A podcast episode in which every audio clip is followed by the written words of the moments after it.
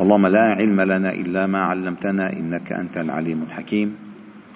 علمنا اللهم ما ينفعنا وانفعنا بما علمتنا وزدنا علما. واجعلنا ممن يستمعون القول فيتبعون أحسنه. وأدخلنا برحمتك في عبادك الصالحين. وبعد فلا نزال معكم أيها الأحباب الكرام في مجالس القرآن ضمن دروس قرآن الفجر. وقد انطلقت بنا المسيرة بعون الله تعالى وتوفيقه وفضله. بسورة آل عمران ووصلنا إلى قوله تعالى هنالك دعا زكريا ربه.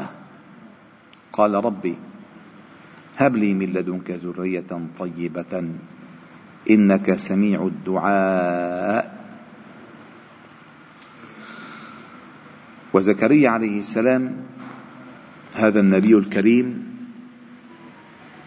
كان من كبار علماء بني إسرائيل وكان مشرفا على عباداتهم ودور عباداتهم. وزكريا عليه السلام كان طاعنا في السن بلغه الكبر يعني كان كبير السن. وامرأته كذلك كانت عاقرا أي لا تلد. فعندما رأى ما رأى من كرامة الله لمريم عليها السلام أنه كلما دخل عليها المحراب وجد عندها رزقا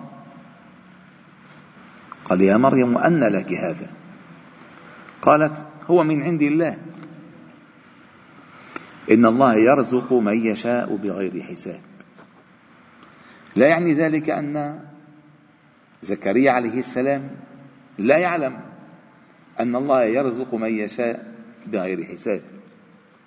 ولكنه عندما رأى طمع وتمنى أن يحصل له في داخله أن يرزق بذريته ولكن ليست أي ذرية. فإن زكريا عليه السلام قال رب هب لي من لدنك ذرية طيبة. وهذا القصد بالذرية. قد يشقي الإنسان ذريته. وقد ترفع الإنسان ذريته. فإذا كانت طيبة كانت قرة عين. وإن كانت غير ذلك كانت يوم القيامة حسرة. إن الخاسرين الذين خسروا أنفسهم وأهليهم يوم القيامة. لذلك من الأدعية القرآنية كذلك ربنا هب لنا من أزواجنا وذرياتنا قرة أعين ولا تقر العين إلا عندما يرى الإنسان ذريته تعبد الله وتعرف الله تعرف الحلال من الحرام. تعرف الحق من الباطل. أما إنسان عنده ذرية لا يعرفون الله ولا أمره ولا دينه ولا شرعه ولا يقيمون الصلاة وينبتون منابت السوء وممشاهم ممشى سوء فأن سيتكون لهم هذه الذرية قرة عين. لن تكون قرة عين بل تكون حسرة وعذاب. والله. فلذلك زكريا عليه السلام قال ذرية طيبة. اللهم طيب ذرياتنا واجعلها مما ممن تفضلت عليهم بمحبتك وحبب إليهم الإيمان وزينه في قلوبهم وعلمهم قراءة القرآن وكره إليهم الكفر والفسوق والعصيان. آمين. فعندما فعل ذلك بهذه النية وهذا التوجه نادته الملائكة وهو قائم يصلي في المحراب متجرد عن كل شيء. وقلنا أن المحراب هو الموضع الذي يجعله الإنسان خاصا لنفسه في عبادة ربه. كما أن لمريم عليها السلام محرابا كلما دخل عليها زكريا المحراب كما أن لداود عليه السلام كذلك كان له محراب تصوروا المحراب كذلك كان لزكريا محراب. وينبغي لكل إنسان فعلا أن يكون له محراب. ونحن محاريبنا مساجدنا ولكن نعني بالعبادة الخاصة التي ينبغي أن يخلو فيها مع ربه بنفسه.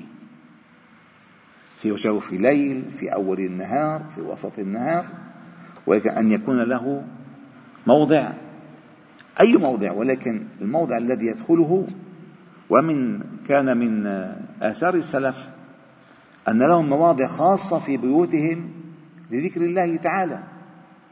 وهذا شعبة رحمه الله تعالى عندما أتته المنية دخلت عليه أخته في حجرته الخاصة.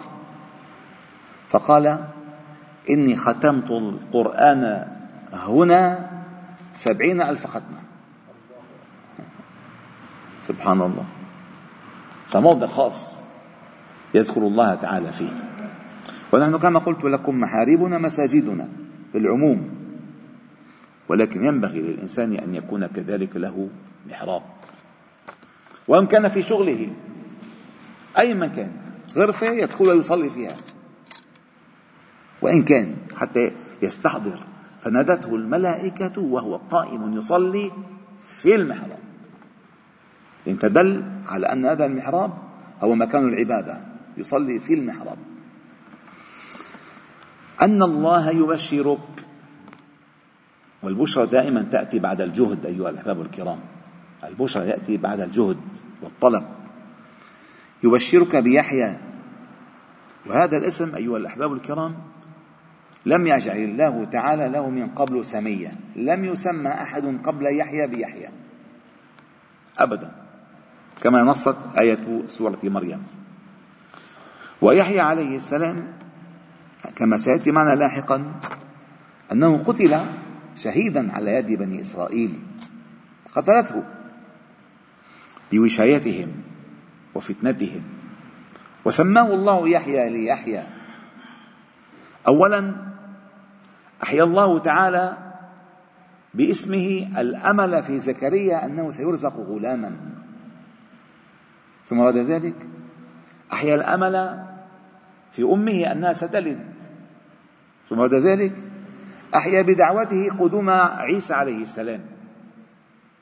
ثم بعد ذلك أحيا الله تعالى ذكره أنه واجه بني إسرائيل ولم يتراجع عن أي شيء وإن قتل فهو حي. يحيى.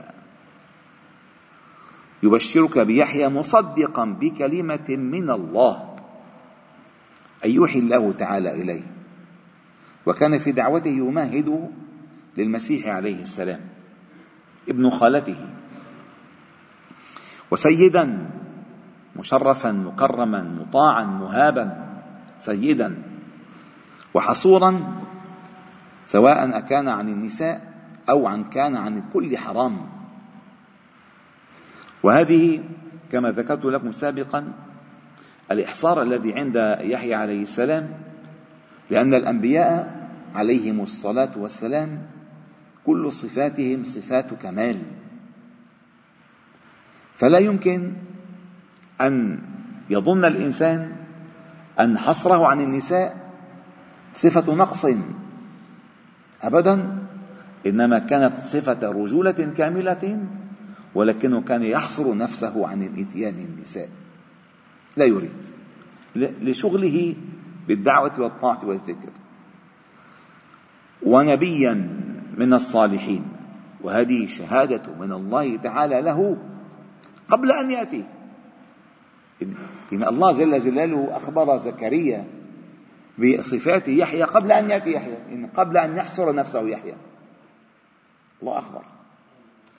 ثم قال قال ربي زكريا قال ربي أنى يكون لي وغلام.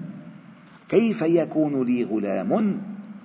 وقد بلغني الكبر وامرأتي عاقر. لا شك في قدرته أبدا ولا شكا في استجابة دعوته ولكن السبب كيف كيف سيحصل كيف سيحصل ذلك؟ هو ما ما قال معقول يصير هيك؟ لا قال كيف سيحصل ذلك؟ أنه سيحصل. عندما قال إبراهيم ربي أرني كيف تحيي الموتى. فهنا قال أنى يكون لي أي كيف سيكون لي غلام؟ كيف؟ وقد بلغني الكبر وامرأتي عاقر. وبالعادة بالعادة أن من طعن في السن وكانت امرأته وكانت امرأته عاقرا لن يأتي غلام وتذكرون الآية؟ قالت قالت يا ويلتاه عندما بشرها بإسحاق ومن وراء إسحاق يعقوب قالت يا ويلتاه أألد وأنا؟ سارة سارة مرت إبراهيم. قالت يا ويلتاه أألد وأنا عجوز؟ وهذا بعلي شيخا إن هذا لشيء عجيب. إن هذا لشيء عجيب. قالوا أتعجبين من أمر الله؟ رحمة الله وبركاته عليكم أهل البيت إنه حميد مجيد. فهنا زكريا عليه السلام وهو من نسل إبراهيم. نسل إبراهيم. يعني تكررت هذه القصة مع سارة امرأة إبراهيم ومع امرأة زكريا. كلاهما بشرا بغلام وهما أو وهن آه، لا يلدن. قالت أو قال رب أن يكون لي غلام وقد بلغني الكبر وامرأتي عاقل هذه الأسباب المادية. ولكن عند الله تعالى ما هنا؟ ليس هناك أسباب تحول دون إرادته. فالأسباب هو واضعها. هو واضعها. قال كذلك الله يفعل ما يشاء. أي يفعل في خلقه ما يشاء يفعل في أسبابه ما يشاء. هو الذي يفعل ما يشاء لا أنا وأنت. نحن لا نفعل ما ن... نحن لا ن... الله لا يفعل لنا ما نحن نشاء الله يفعل لنا ما هو يشاء. إنك تحكم ما تريد. لا ما تحكم ما نريد. هذا توحيد خالص لله تعالى. قال زكريا عليه السلام قال رب اجعل لي آية أن ما دعوت ما بشرتني به وقع. ما آيات هائلة يعني قلما ينتبه لها الإنسان وهو يقرأها. قال رب اجعل لي آية أي علامة دلالة على أنه ما بشرتني به الملائكة وما أخبرتني به أنت وقع. وقع الحمل. قال رب اجعل لي آية. قال آيتك ألا تكلم الناس ثلاثة أيام إلا رمزا. واذكر ربك كثيرا وسبح بالعشي والإبكار. الله جل جلاله جعل له آية وقوع الحمل عند زوجته وآية استجابة دعائه وقدوم يحيى عليه السلام. أنه عندما يخرج إلى قومه لا يستطيع الكلام.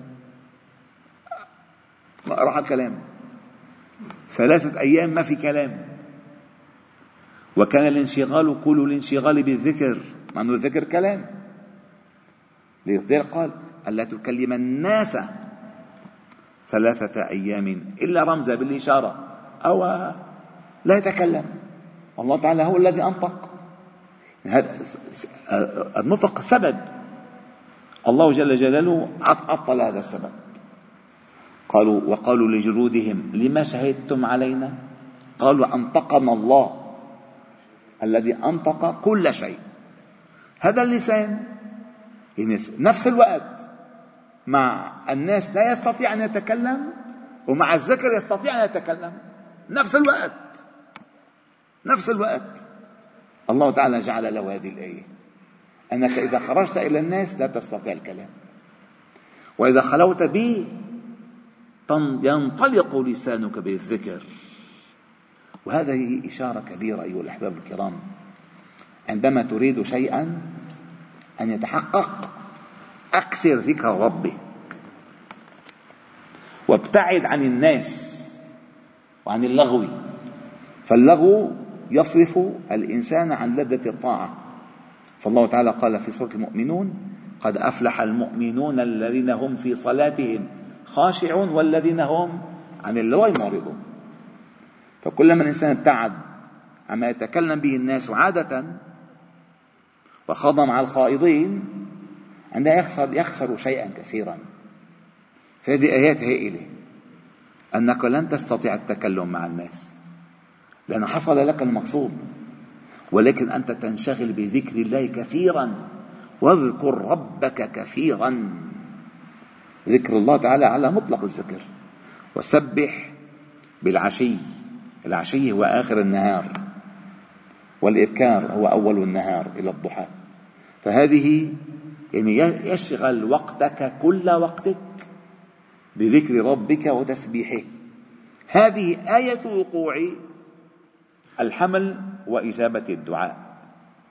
لذلك فعلا لما الإنسان مثلا قد يتأخر قد يتأخر حمل زوجته. بنط من حكيم لحكيم ومن تحليل لتحليل ومن تلقيح لتلقيح ومن تخريف لتخريف لأن في ناس بيخرفوا بيشتغلوا فيهم دكاترة بيخرفوا عليهم أو أو مشايخ بيخرفوا عليهم الأصل أن تشتغل بذكر ربك وتمتنع عن اللغو والخوض مع الخائضين وكن على يقين أن الله يفعل ما يشاء. والحمد لله رب العالمين. سبحانك وبحمدك. أشهد أن لا إله إلا أنت. نستغفرك ونتوب إليك. صل وسلم وبارك على محمد وعلى آله وأصحابه أجمعين. والحمد لله رب العالمين.